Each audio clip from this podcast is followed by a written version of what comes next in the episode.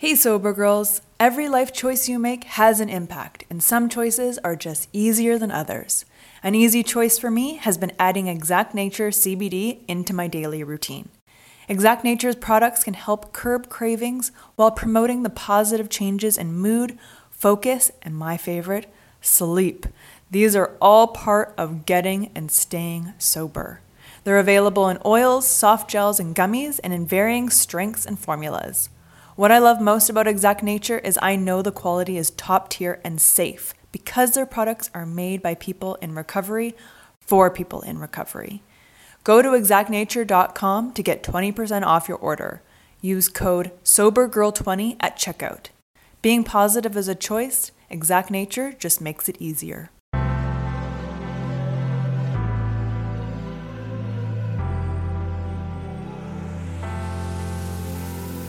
Welcome to a Sober Girls Guide podcast, a lifestyle podcast based on sobriety and recovery. I'm your host and sober girl, Jessica Jabot. Inspired by my own sobriety and wellness journey, I want to spread the wealth of knowledge. Tune in each week for uncensored conversations about mental health, self development, wellness, and spirituality, and how they influence each guest's unique recovery journey. My goal is to educate and inspire and to let you know you are not alone on your recovery journey. Thanks so much for tuning in to a Sober Girls Guide podcast. Let's go! Hello, hello, and welcome to episode 59 of a Sober Girls Guide podcast.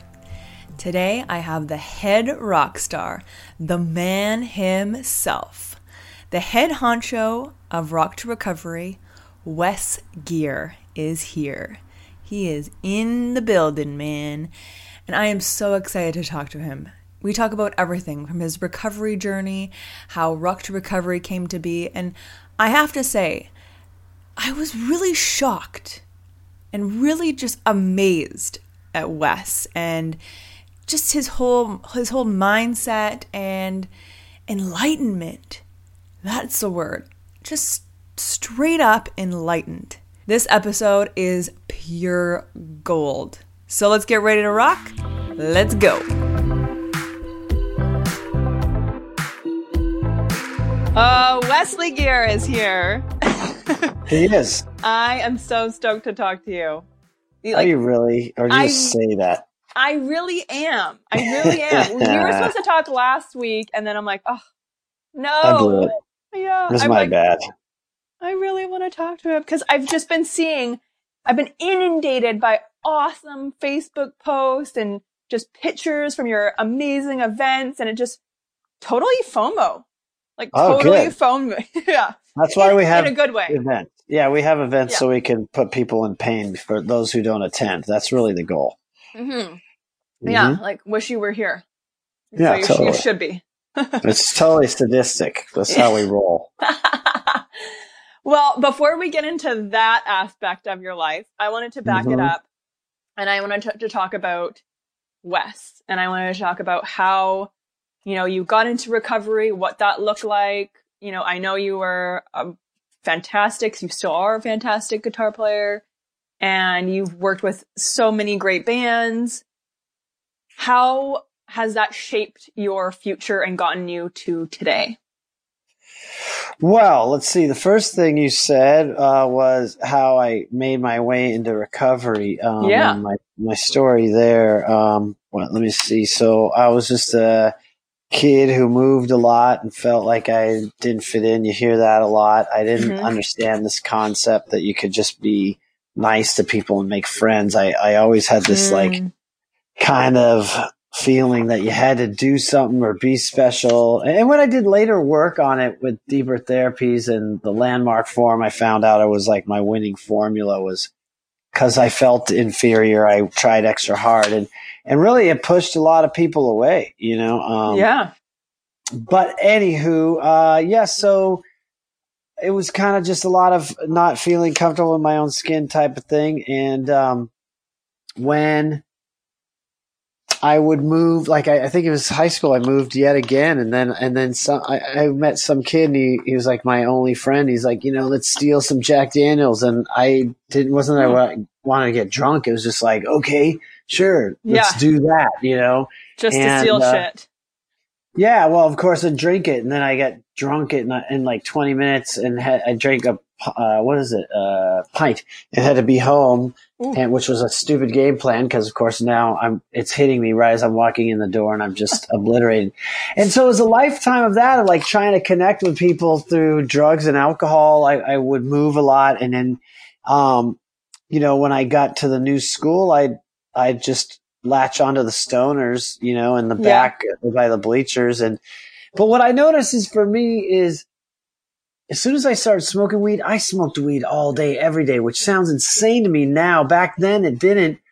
Um, Yeah. and you know, there's all this talk about what is an alcoholic, what isn't, and is it Yeah. drugs, is it alcohol? I smoked weed alcoholically from pretty much the time I started smoking. Once I got it going, meaning like I would smoke by myself before I went to school, and then I ditch school and smoke some, and then after school I smoke, and I was just smoking weed all the time, which now in hindsight showed me that like I was, you know, just kind of like a person who drinks all the time. I always had to be loaded, and Right. um, that behavior carried on. And you know, like a lot of us, even at a young age, I was trying to curtail my drinking and using, and I would quit weed for a month here or there. Mhm. Um, it's probably a symptom of, uh, you know, most people who don't have a problem, they don't try to quit. But here I am at 18 trying to quit weed here and quit smoking cigarettes there and cut down. I remember we were drinking non-alcoholic beer at a young age. But Oh, wow. yeah, like, you know, well, we won't, we'll just drink non-alcoholic beer and then we could drink and we won't be so drunk. And, um, Okay. But then, but then I had a stepbrother who, uh, he had a lot of drugs and I would do a lot of drugs with him at lunch, like not wanting to, but he's like, here, take these mushrooms or here, smoke this cocaine on your, on your marijuana and go to drafting class. I mean, he wasn't forcing me, but you know, Yeah.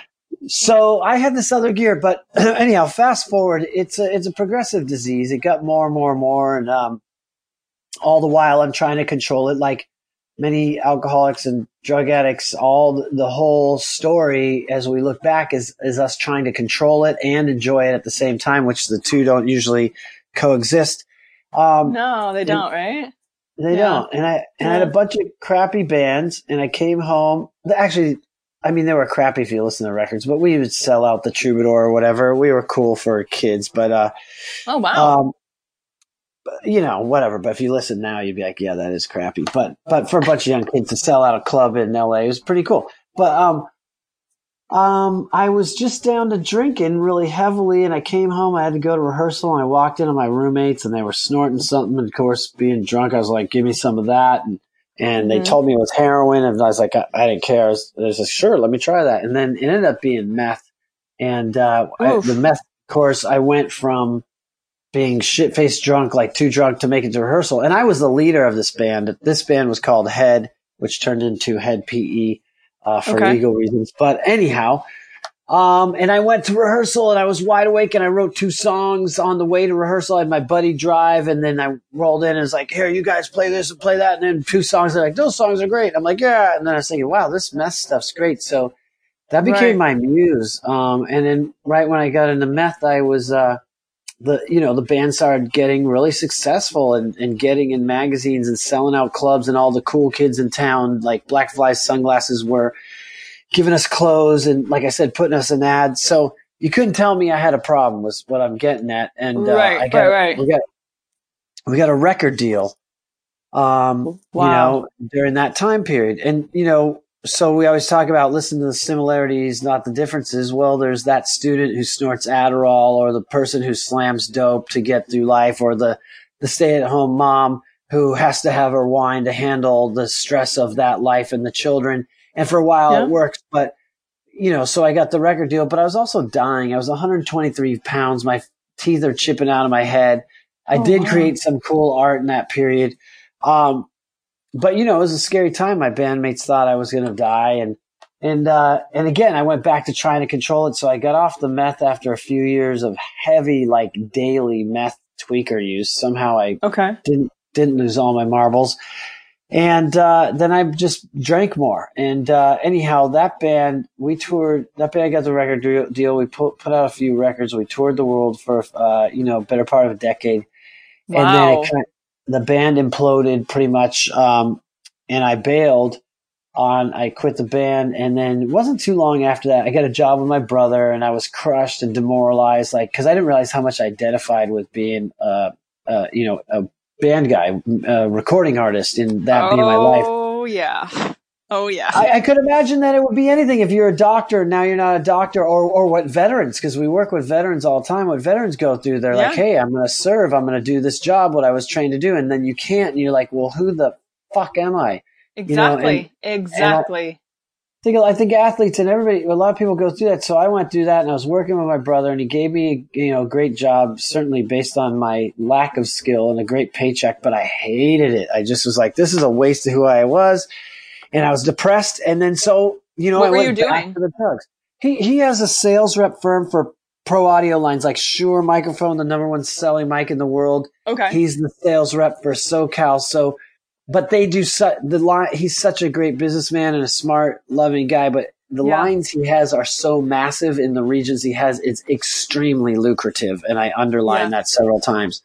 So it was a great opportunity for me there, but I wasn't Right. in a good way. Um, and so you know, at the like I said, at the end of the drinking with the band, I was kind of not doing the drugs so much. But this now, when I was working with my brother, I went back to the drugs because what we learn in you know alcoholism, drug addiction, it's it's uh, using the drugs is how we treat really our symptoms of not being right, feeling right, living right. So that was my medicine. That was my solution. So I went back to meth, and now I picked up heroin, and it was ugly going to a day job on meth and heroin.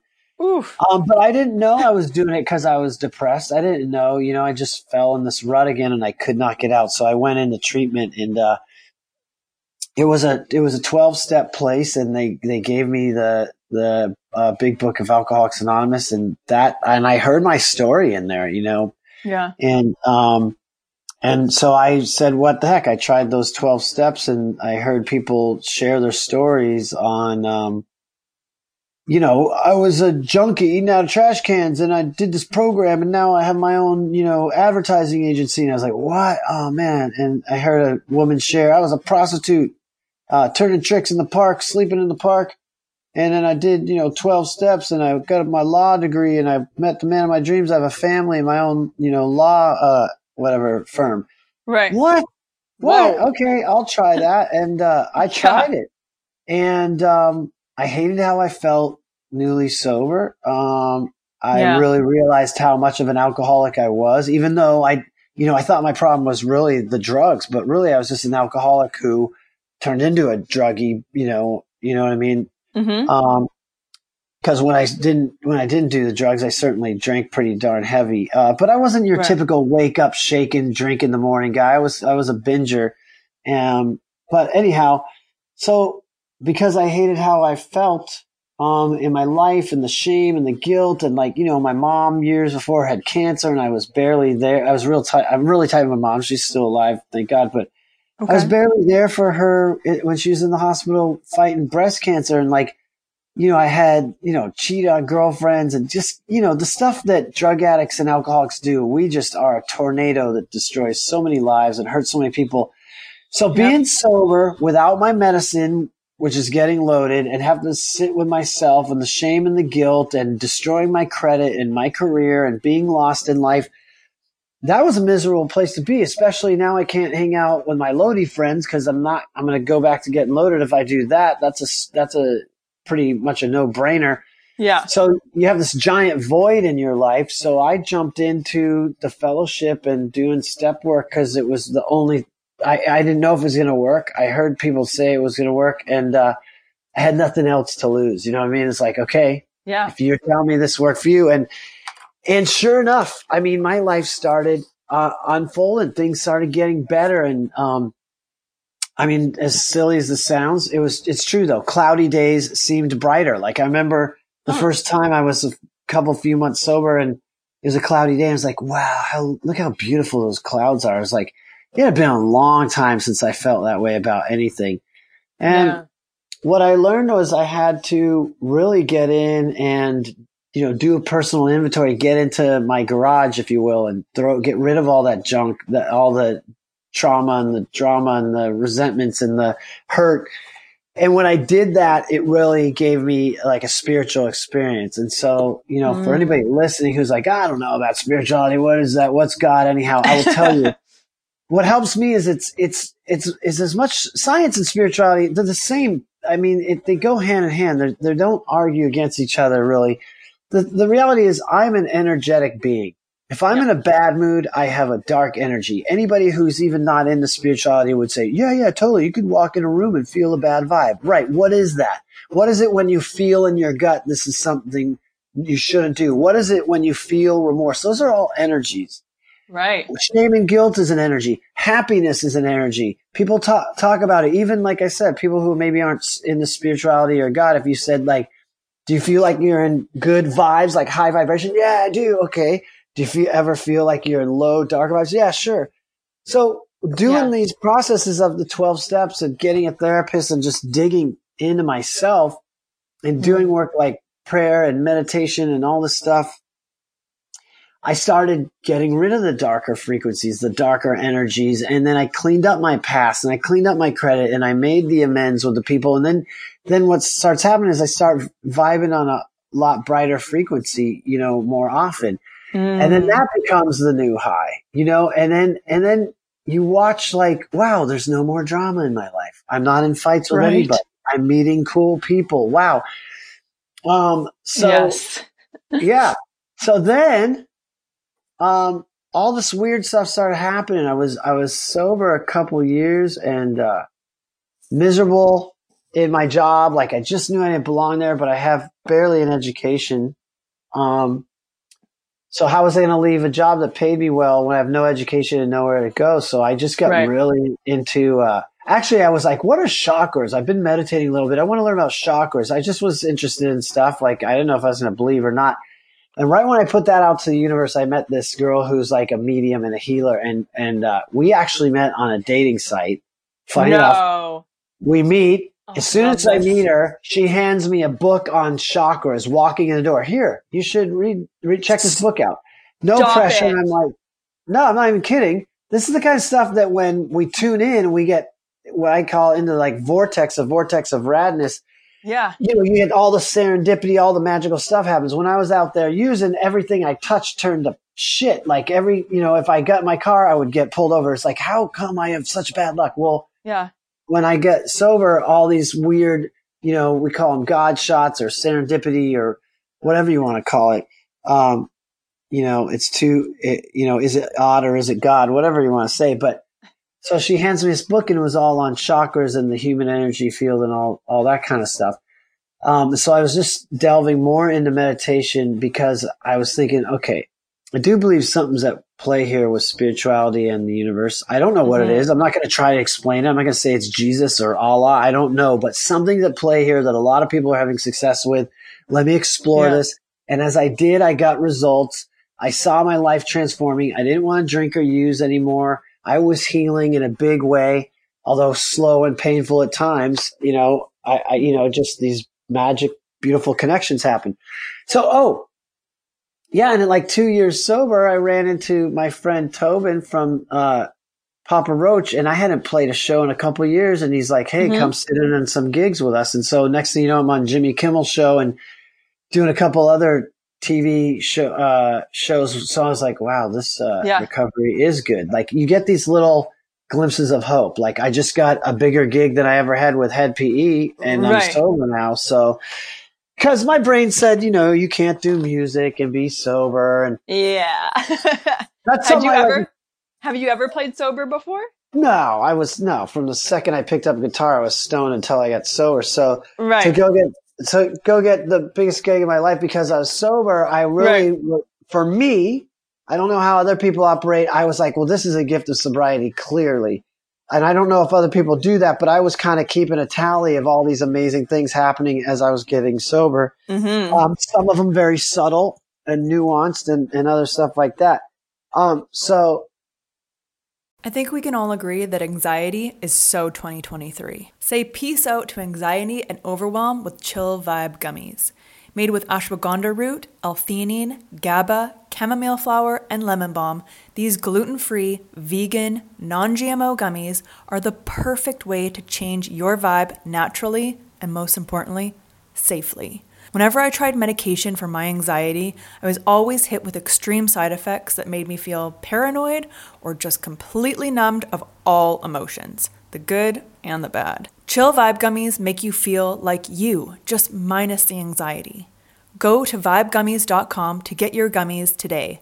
That's V I B E gummies.com. I got really into meditation and oh, I actually relapsed and had to get sober. And so I stopped doing my program of recovery. I got engaged and just stopped working on myself and just made her my life. And that mm-hmm. didn't go well. And I okay. relapsed. So I knew, okay, I know what works. When I didn't do a program, I got loaded. When I did a program, life got good. Yep. So I, I got back on the horse and kept doing it. And I just thought I'm going to go deeper and harder this time and, and try to hit another level with it so then I got in this meditation. Uh, Wayne Dyer has a meditation. You can find it on YouTube. It's called the Awe Meditation for Manifestation. Okay. Because I wanted to get out of that job with my brother. That right. thing, that thing was painful. Like I said, I felt like I was wasting who I was. I was, and then here's the thing. I think in life we got to balance cockiness with knowing our truth. Like I couldn't, like sometimes I wanted to go, screw this job. I'm fucking out of here, you know, but yeah. that, that would have been my ego. So totally. I had to stay humble and just go, okay, God, I know in my gut I'm not performing well here, even though I'm, I'm, tr- I'm trying to, I just, I'm not, I'm not meant to be here. So I kept going to prayer meditation. I did the ah meditation saying every day I was doing it every day, 20 minutes a day where you literally go ah and you visualize what you're trying to attract or you can ask for answers or serenity. You can try to manifest whatever you want. Mm-hmm. Um, and weird stuff happened. I every time I looked at the clock, it would be 222, 333, 444. I never knew what that was. I was like, this is weird. Whoa. And then my friends were like, that's because you're spiritually aligned. I'm like, well, I don't know what it is, but it's weird. now every time I look at the clock, it's this, you know, 11, 11, 12, 12. Then right. I started feeling like my brother was going to fire me. I had this recurrent thought and I was like, why would he fire me? I'm not doing anything wrong. And then I kept having this, like, felt like a, like this obsessive thought that, isn't there some rich guy that needs me to travel with him and keep him sober? I've traveled so much on tour and I'm sober yeah. now. And I was like, why do I keep thinking about such a weird thing like that? And yeah. I pray. Okay, so then suddenly out of nowhere, my brother fires me, which is weird. I'm like, that is so weird. After okay. working with him six years, he fires me out of nowhere. Okay. After I had been thinking about that, then within two weeks, my friend calls me. I'm in Hong Kong. He's very successful businessman. I need you to come help me stay sober. I'm like, that's weird. That's literally what I was just thinking what? about. And I had been meditating on, um, I started meditating on, I needed a check for 10 grand to start this business. I got a fluke check from Hed PE out of nowhere for 10 grand. I'm like, holy fuck what? balls. This meditation for manifestation is some crazy shit. No joke. All these Holy things are lining up. So to me, I just took it as like something's working here. So then right. I said, I want to, I want to get back into music. This is too painful watching these bands play. I feel like I yeah. want to still perform music. It wasn't about the fame or anything. It was just in my, in my soul, you know, yeah. and, uh, and within 10 days of doing the meditation, Korn texted me out of nowhere and I hadn't spoke to these guys in years and years and years. Mm-hmm. And uh, Munky said, Hey, you want to come play guitar with us? So here I was, you know, two and a half years sober the second time yeah. Within a few days of saying I want to get back into the music and I started meditating on it, I got a text out of nowhere. And uh wow. took me a while. Yeah. And so, you know, I don't know. I don't know other people's experience, but here's the thing. Yeah. My brain said life was gonna suck, sobriety's gonna suck, but at least I won't die a tweak or a junkie. And uh, right. So I tried it, and all these magic things that people talked about started happening for me you know, and then, and then the meditations and the manifestations started happening. I get the, my brain said I could never do music again sober. And I got the two, first Papa Roach and now this, the best gig of my life playing with Korn because Korn wanted a sober guitar player. The guy they had at the time was drinking really heavy and he, yeah. he died. Shane no. Gibson. He, he drank himself to death. So, oh. so because I was sober, I got the biggest gig of my life. So, um, you know, I don't Wow. know. I just all along the way. Oh, oh, and here's another great little thing for people out there. So when I was, the Korn texted me to come play with him, but Munky wanted me in and Jonathan wasn't sure about getting rid of the guy they had because he was a phenomenal player. And, you know, they didn't know my state for sure. I could Uh-huh. suck or be great, whatever. So I had to chase them around the country, basically getting them used to seeing me and knowing I'm not some some douchebag and I'm like a nice guy. I'm a good guy. Because touring, a lot of it is just how you feel being on a bus with the guy. You know? what I mean? yeah. It's close Most- quarters. Yeah, most businesses like that. So I was go, I was hanging out a lot, going to a lot of shows, and they played in San Diego, and and uh, then I was thinking, oh, I got to go to the next show. I wonder where it is. Well, anyhow, I had told my father, I got to make amends to you, Dad, because I used to steal money from him to get, you know, booze and weed when I was younger. Mhm. How do I make it up to you? He goes, just visit me, son. He's in Alturas, which is three hours north of Reno. So for me, Okay. Southern California, I would fly to Reno and then rent a car and drive three hours to sit with my pop, who I love, but in like this little teeny house in the middle of nowhere doing nothing. Oh so God. of course I wasn't too excited about that. Of course I'd like to see my dad, but Yeah. like, but but that's what I got to do because I had to put my program and my recovery first, and I said I want to make things right with you, Dad.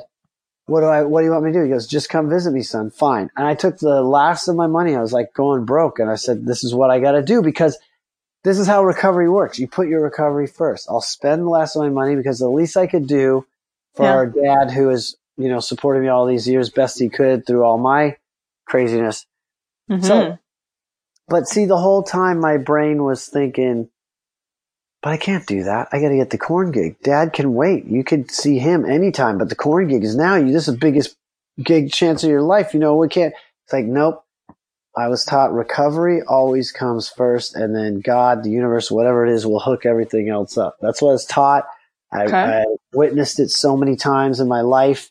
We put spirituality and other people first not to codependent sense, but you know, Right. you don't you don't want to make a commitment to your father, and you go, so sorry, Dad, I'm out of here. I stuck by the rule I had been taught.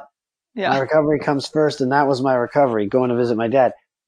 So I had some trepidation, but I got on a plane to fly to Reno, and uh, when I got off the plane, and I'm in the little airport there, there's a billboard, and guess who's playing in town that night? This episode is sponsored by BetterHelp. A common misconception about relationships is that they have to be easy to be right. But sometimes the best ones happen when you put the work in to make them great. Therapy can be a place to work through the challenges you face in all your relationships, whether with your friends, work, your significant other, or most importantly, yourself. My biggest fear is that I was unlovable, that something was just not good enough or deserving of love. My therapist has helped me to see that my thoughts are not necessarily the truth. Therapy has helped me overcome these limiting beliefs that were keeping me in unhealthy patterns in my life. We are our own worst critic, and I love that my therapist reminds me of how far I have come. If you're thinking of starting therapy, give BetterHelp a try. It's entirely online, designed to be convenient, flexible, and suited to your schedule. Just fill out the brief questionnaire to get matched with a licensed therapist and switch therapists at any time for no additional charge. Become your own soulmate, whether you're looking for one or not. Visit betterhelp.com slash ASGG today to get 10% off your first month. That's better, H-E-L-P dot com slash ASGG. No, no. Yeah, Korn was playing in town that night. No way. Yeah. So it gives me chills telling Stop it. This is the kind of magic shit that happens when we allow the universe in and we ask to be guided and we put like spirituality first, which is what I don't know really how to explain it other than constantly trying to cultivate the good energies in your life and learning how to not succumb to all the badness, the darkness, the negativity. You know, when I asked for guidance and I, and that was my conscious, my higher self was like, no, go see dad. And it was like the perfect thing. But you hear these stories all the time. Mine aren't the only ones, you know. Yeah. Yeah. They don't happen when you're drunk. They don't happen No. when you're, you know what I mean? Not if you're an alcoholic. I mean, you can have some magic stuff happen at any time, but Right. so I got to tour around them, uh, around the world with them for several years and uh, be totally sober and Usually the usually the question is like, well, wasn't that hard? No, because yeah. I didn't do what some people do. That maybe they can do it, maybe they can't. I don't know, but some people are like, "Hey, man, how are you going to not drink so much?" Oh, I'm just not going to drink, man. I'm just going to stay away. I'm just not going. to How? Okay, how are you going to not do heroin? You know what? I'm just not yeah. going to do it. Okay, great. I mean, okay, hope that works for you. I had a program in recovery where yeah. I had a fellowship with other sober people who I could call and support. I went to meetings in other countries. I stayed in touch with my sponsor.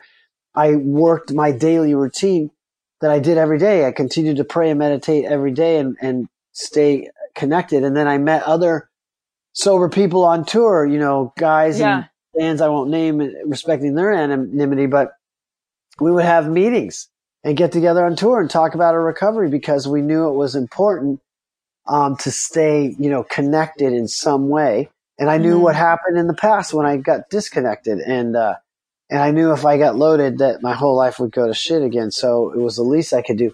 And then the other part of it is too, is the meetings and the fellowship isn't just about keeping you sober. It's about growing, man. It's a, it's about yes, continually. The more I grow, the less stuff bugs me, the less stuff affects me, the more I evolve as a person. So I started getting loaded at probably 14 okay. and I didn't really stop until 35 or 38, I think was the second time I got sober. Right. So I was an unevolved, immature human, like who had yeah. so much damage and, and insecurities and little anxieties and stuff. So you know, recovery isn't just about abstinence and hanging out with a couple sober people so you don't get loaded. It's about doing the work so we grow and evolve. And this is the part I think we don't talk about so much in recovery is we turn these versions of ourselves that the world and certainly ourselves has never seen.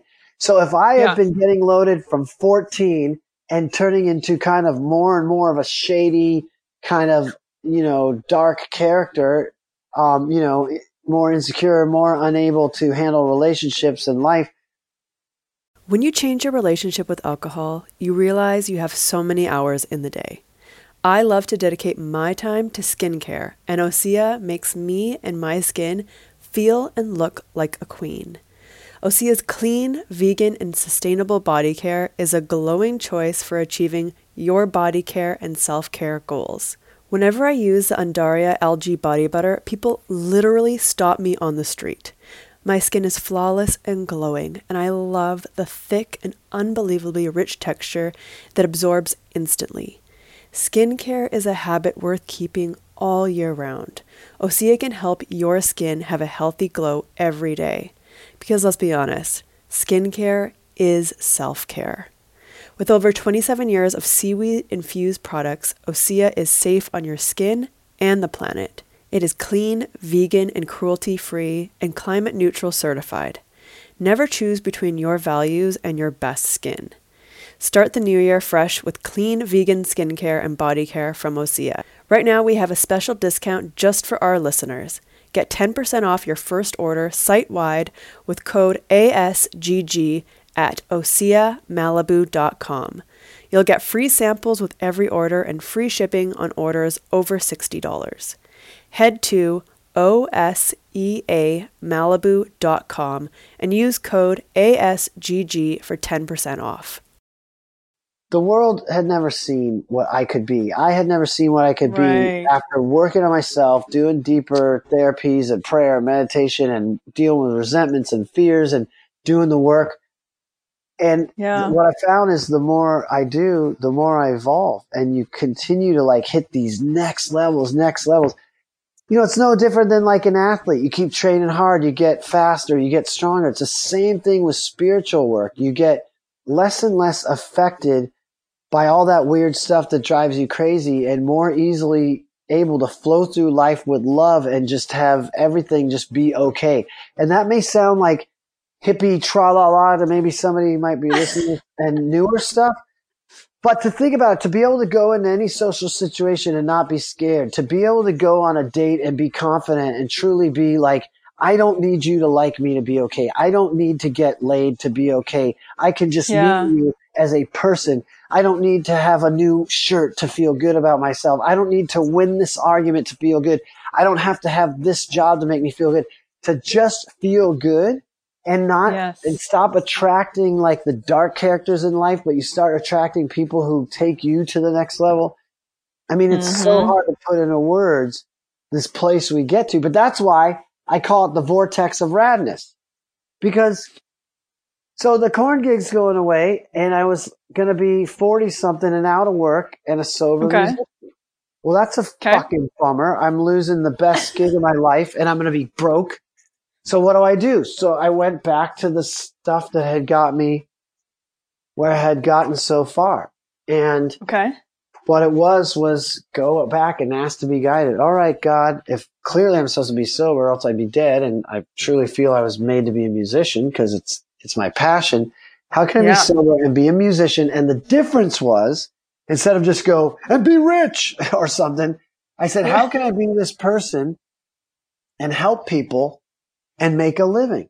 That's what I said. And help people. Ah. How do I? How can I help people make a living? So for me, Yes. it was just starting with like this idea of taking music into treatment centers because I had been in a treatment center and the place I went had like, you know, draw a picture. Okay, cool. That's cool. Not knocking that Yeah. at all. And yoga. Great. I love yoga. But, but if we all know music's so magical, it changes the way we feel, you know, and Yeah. So emotional. How come there isn't more music in treatment centers? So I just started bringing guitars and some instruments into local treatment centers. I pitched this job, this idea for six or eight months before somebody gave me a chance.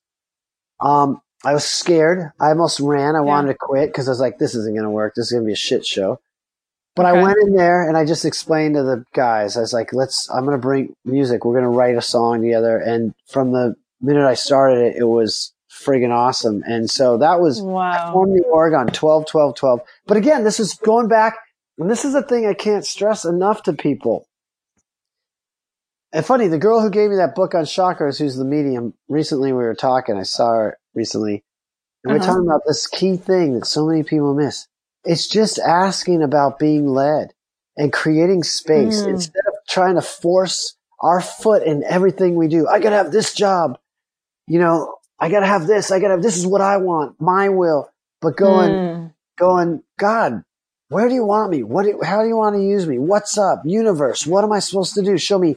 Getting silent, creating space. We get inspired, and we start being led in every. We can we can apply that concept to every area of our life. So this little idea to bring music into treatment and constantly asking to be led. I founded the org on 12 12 of 12. So, um, what, 12 12 of 19 will be seven years. So we're six plus years. We now do 500 sessions a month. We work with over 100 treatment Whoa. I've hired 13 of my friends who, at first I was like, who would I hire to help me out? And I was like, wait, you know a bunch of sober musicians now. Right. So I've given careers to my friends. One of my guys has bought a house in LA. They're having, you know, oh, I love that. So check out. This is what the vortex of radness is. In the old days, it was what I need. I need this, man. I need this. Mom, can you give me some money or help me out here, brother? Mm-hmm. You know, I need, I need, I need. The vortex of Mm. radness is me out there going, how do I help people? And it's not nothing wrong with asking like to make money because I got to survive to pay my bills to help more people. But when my motive Right. is to help other people, and now I get messages like where I just got one today from one of my employees who's like, I, I haven't worked another gig as a solo musician because rock recovery is so awesome for me and thanks for giving me a career. So he's giving Aw. thanks for his Yeah. career to me that lights up my heart. And then Yeah. I'm giving it back to him and other people. And then meanwhile, he is carrying that light to other people, helping them with music that are reflecting back to them. So the vortex of Yeah. radness is the shared loop of energy that spins between us instead of like taking where we take and then we keep depleting, the- you know, other people. We're sharing and it turns into a greater, it's like an alchemy, right? It's a synergy. The sum of the, the sum is greater than the whatever of the parts, however you say that. Do you know how to say that? no. Hmm. It sounds like it would be a good one, but I don't know. Me neither. The- Yeah. Okay. Well, we'll look it up later. So then, But I have, I know where you're going with it, and it's just beautiful. that's beautiful. So So, then, Yeah. so then we get a contract with the Department of Defense. They fly us around the world now, working with wounded veterans, and you know these are veterans who, man, you think it's tough being an alkie or a junkie trying to get sober. These are people who've Right. had their legs blown off, their friends blown to pieces in front of them. They lost their careers. They're, they can't. They PTSD. Their brains are so you know, it's gnarly. And then we get to go help them. And they literally, like, I've had people say, you know, I was going to kill myself until Rock to Recovery came in here and put a song back in my heart. And you're like, what? And you realize that's really Mm. what life's about. That becomes the new high. So Yeah. we wanted, we wanted, I wanted to create an event to fund our nonprofit and do deeper work, go farther. Okay. And uh, so I started. So I, I created an event where we would honor sober people who are famous. Uh, maybe they're actors, but usually they're rock stars. Um, Mhm. And we come up and tell their story because if somebody can hear, like, wait a second, Mike Ness, the singer of Social Distortion, said Social Distortion, one of the coolest, you know, punk rock and roll bands ever, would have even happened if he didn't get sober. Like, it's a powerful message. It shows you that you can be cool and play music and be sober and you don't have to hide out. So we started doing these sober events and we've honored Mike Ness, Corey Taylor from Slipknot, Stone Sour, uh, Wayne Kramer from MC5, who was like doing political rock way back in the late 60s. We had, uh, who else did we have? We had Katey Sagal. We've honored Yeah. Moby. We've honored Tommy Vext from Bad Wolves, who is like the hugest uh, songs in the land right now. Um, we honor John Feldmann from Goldfinger. And we have these totally sober events where rock stars and Zeta Voss, my friend who's a guest model, she comes out. So like this mm-hmm. small little version of life that I thought I was going to have with recovery when my quote logical brain seemed to know how it was going to play out was so far from the truth. What we find is there's no limit to our potential and the life we can create in recovery. And so Right. we just did our first event in Austin. So we honored Bob Schneider, who's musical genius. That guy's so awesome. And Kathy Valentine from the Go-Go's. And we had a sober event in Austin. And we had one in LA. And so, you know, people in recovery come out and see how friggin' cool recovery can be and how, wow, you could go to a concert and be sober. Fuck yeah, you can. oh yeah, if you I- can.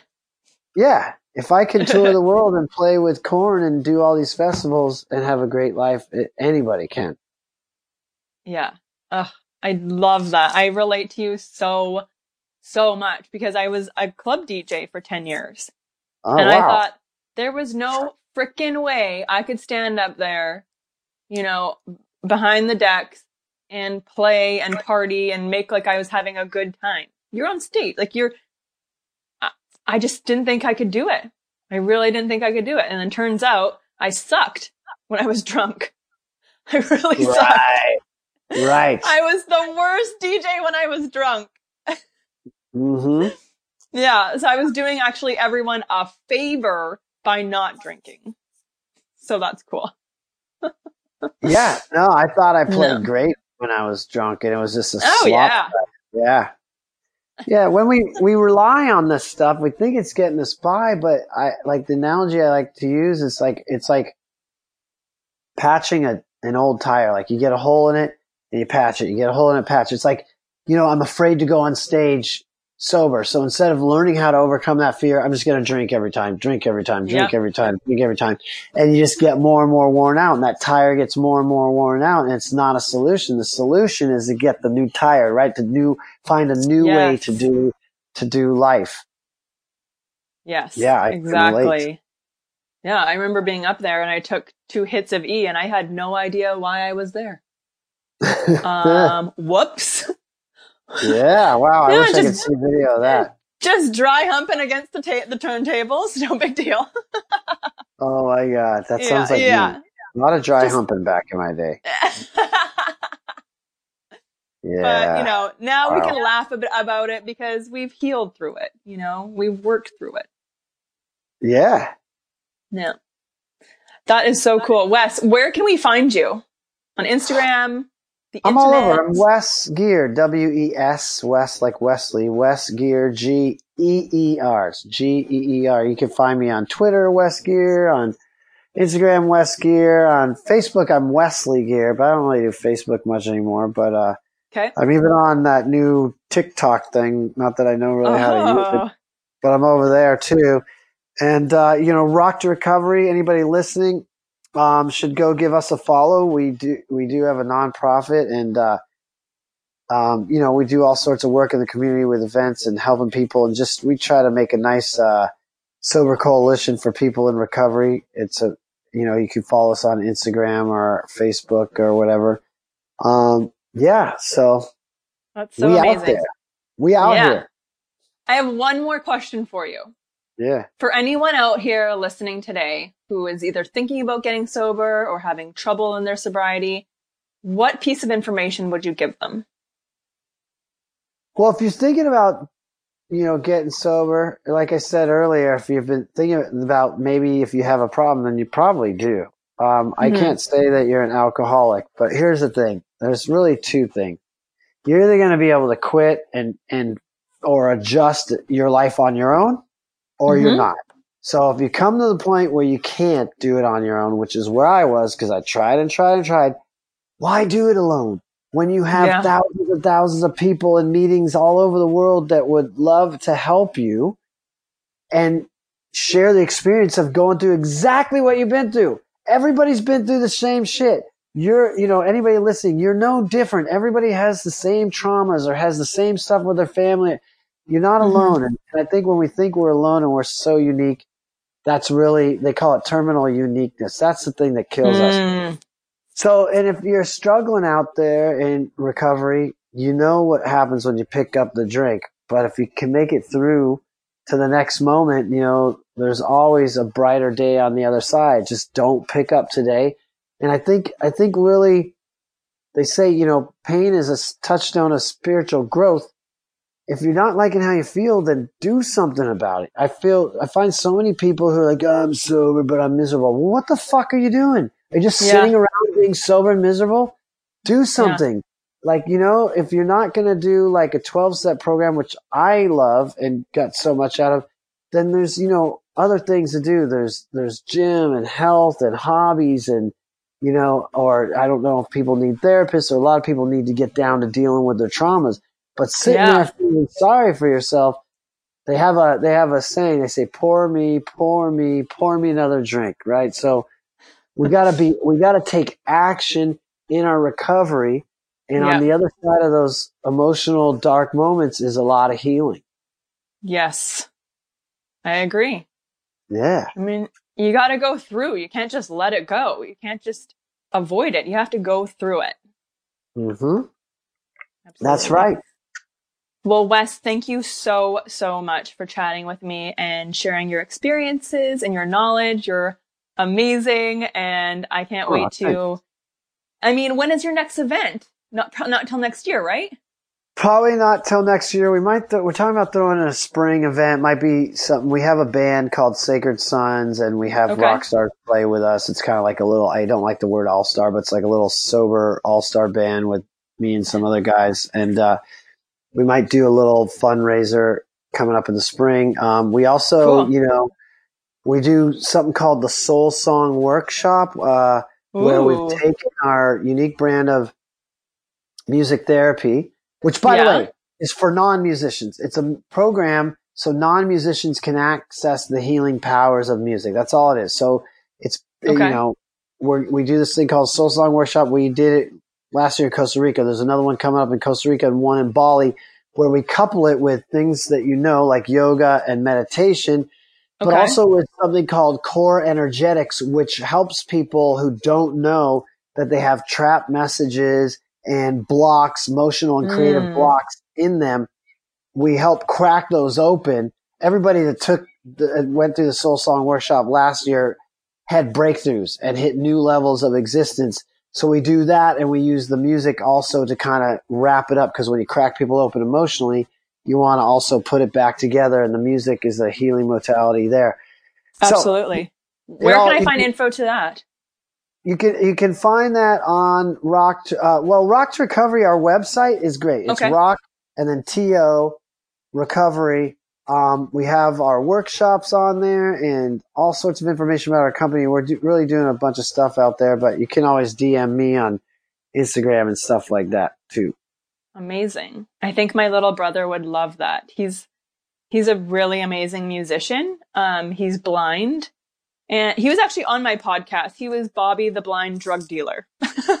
Whoa! That was yeah, that was his episode. Um, but this kid is just beyond talented. Like, whoa. Like so whoa, I huh? think I think it would be really interesting for him to take some of your programs. I think that would really benefit him for sure.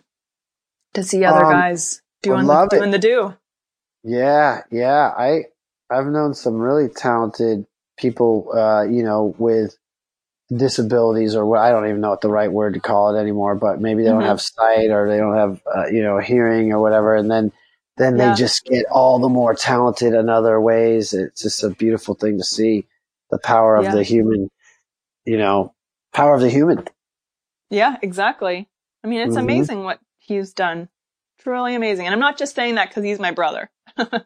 No, I can. Uh, All right, Russ. Well, thank you so, so much. I really appreciate it for stopping by. Thanks for having me and thanks for all you do um, you know giving a forum to people like this and to everybody out there thanks for listening How amazing is Wes? I love him. I love what he's about. I love Rock to Recovery, the programs. It's awesome. So amazing. You know, music is energy.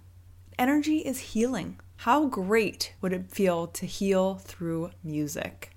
Check out rocktorecovery.com and get some healing on. As always, thank you guys so much for listening. Couldn't do this without you.